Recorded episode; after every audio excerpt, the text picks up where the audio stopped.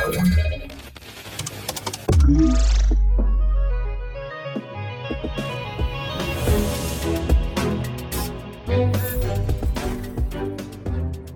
Cześć, dzień dobry.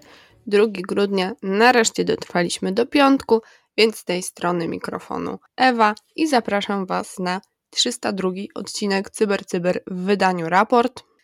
Na początek chciałabym Wam przypomnieć o tym, co dzieje się jutro, a jutro ma miejsce całkiem wyjątkowe wydarzenie, ponieważ startujemy z 3. sezonem Ligi Cybertwierdzy na konferencji Oh My Hack w Warszawie. Rozgrywka będzie możliwa zdalnie, natomiast zapraszamy na miejsce, gdzie będziecie mogli z nami porozmawiać i poczuć te emocje na żywo. Jako community partner konferencji Oh My Hack mamy dla Was 15% zniżki na bilety, a kod znajdziecie oczywiście pod odcinkiem. Przypominam też o podpowiedziach dotyczących inauguracyjnego scenariusza. Pierwsza z nich to, czego mogą szukać górnicy na niebie słynnego wynalazcy, kiedy są w potrzebie, a druga, słynny wynalazca był fanem AC/DC. Czy dobrze to przeczytałam? To taka podpowiedź ode mnie, żebyście spojrzeli z trochę innej strony na tą drugą wskazówkę, no ale wy już na pewno wiecie, czego będzie dotyczył scenariusz inauguracyjny, ponieważ wskazówki wcale nie są jakieś trudne. Ale to, jeśli nie wiecie, to na pewno kiedyś jutro dowiecie, jaki jest scenariusz, to będzie takie, dobra, to było proste. Życzę Wam oczywiście jutro całej masy punktów, a dzisiaj zapraszam Was o 19:00 na szkolenie. Szkolenie, taki pokaz z interfejsu gry Cybertwierdzy w tej nowej wersji, tak żeby też nie było niespodzianek podczas jutrzejszej inauguracji. Prezentacja potrwa około 30 minut, więc nie martwcie się, o 20:00 zdążycie na mecz, jeżeli oglądacie. Szkolenie będzie początkowo odbywać się na Discordzie, gdzie spotkacie się na kanale głównym głosowym z Piotrkiem Kębskim, a następnie przeniesie się na kanał YouTube Fundacji, gdzie będzie stream, który później oczywiście będzie nadal dostępny. I link będzie też na Discordzie do tego streama. Zapraszam Was bardzo serdecznie.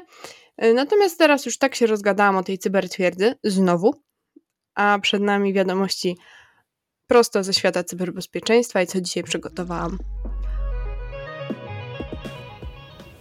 Albański personel IT oskarżony o zaniedbanie w związku z cyberatakiem. Last Pass ofiarą wycieku. Watykan twierdzi, że został zhakowany. Ministerstwo Spraw Zagranicznych Gwatemali bada atak ransomware.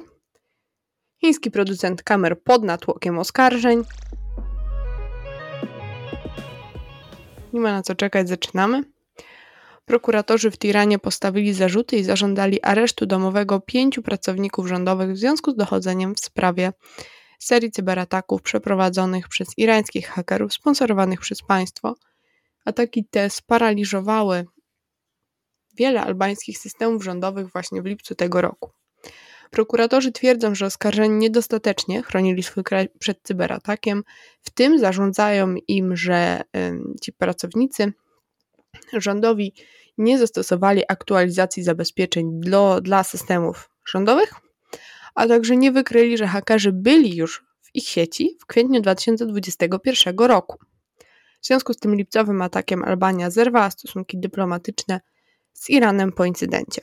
Od tego czasu miało miejsce też kilka łagodniejszych cyberataków z tego samego irańskiego źródła. Na przykład 19 września zaatakowano system zarządzania informacjami podróżnych, co spowodowało całkiem niezły chaos na granicy, a ponadto tego samego dnia też opublikowano e-maile byłego szefa policji. Albania jest więc właśnie tym celem cyberataków od tego 15 lipca, a wtedy to zaatakowano rządowy portal e-Albania. Od tego czasu hakerzy poprzez swoją stronę internetową i grupę Telegram udostępniają informacje głównie właśnie od policji czy Państwowej Służby Informacyjnej. We wrześniu też prokuratura w Tiranie zakazała krajowym mediom informowania o treści przecieków, co spotkało się z całkiem dużymi protestami i takimi zarzutami o cenzurę. W odpowiedzi na lipcowy atak rząd Stanów Zjednoczonych nałożył sankcje na irańską agencję wywiadowczą i jej kierownictwo. No i teraz, jak wiemy, właśnie zostały postawione już w Albanii zarzuty. A my przechodzimy dalej. Otóż Last Pass, firma znana z popularnego menedżera haseł, oraz jej partner GoTo informują klientów o nowym naruszeniu danych, które wydaje się być powiązane z incydentem ujawnionym kilka miesięcy temu. Zgodnie z zobowiązaniem do zachowania przejrzystości, LastPass poinformował właśnie o tym, że niedawno wykryto nietypową aktywność w usłudze przechowywania w chmurze innej firmy, która jest obecnie udostępniona zarówno przez LastPass, jak i jego podmiot stowarzyszony GoTo. Dochodzenie, które jest wspomagane przez firmę Mandiant, trwa, ale wydaje się, że nowe naruszenie ma związek właśnie z tym incydentem ujawnionym w sierpniu tego roku. Ustalono, że nieupoważniona osoba, korzystając z informacji uzyskanych właśnie podczas tego incydentu, była w stanie uzyskać dostęp do niektórych informacji o klientach.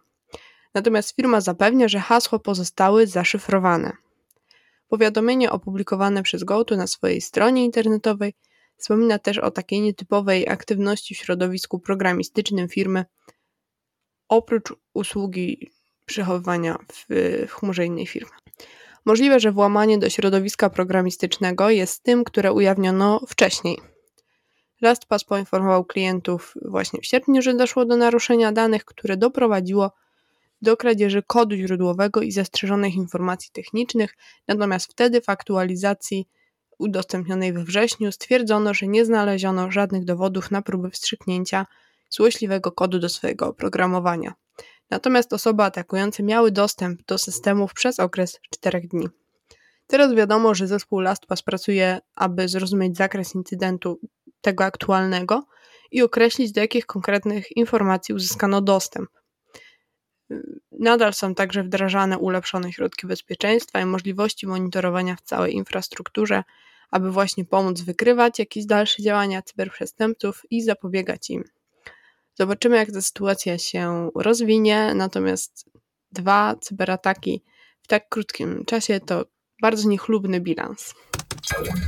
A teraz o ataku na Watykan. Takie newsy nie zdarzają się często, natomiast witryna papieska pozostaje niedostępna po ataku, który nastąpił krótko po wywiadzie na temat rosyjskiej armii. Cyberatak nastąpił właśnie kilka dni po tym, jak papież został skrytykowany przez rosyjski rząd za komentarze, jakie wygłosił na temat rosyjskich żołnierzy walczących w wojnie w Ukrainie. Analitycy podkreślają, że tego rodzaju odwet jest typowy dla takich patriotycznych gangów cyberprzestępczych z Rosji. Oczywiście tutaj mówimy o ataku typu DDoS. Rzecznik Watykanu powiedział, że trwają dochodzenia techniczne w związku z, jak to nazwał, nienormalnymi próbami uzyskania dostępu do strony. Wielu użytkowników online zauważyło jednak, że strona była niedostępna już od wtorku rano.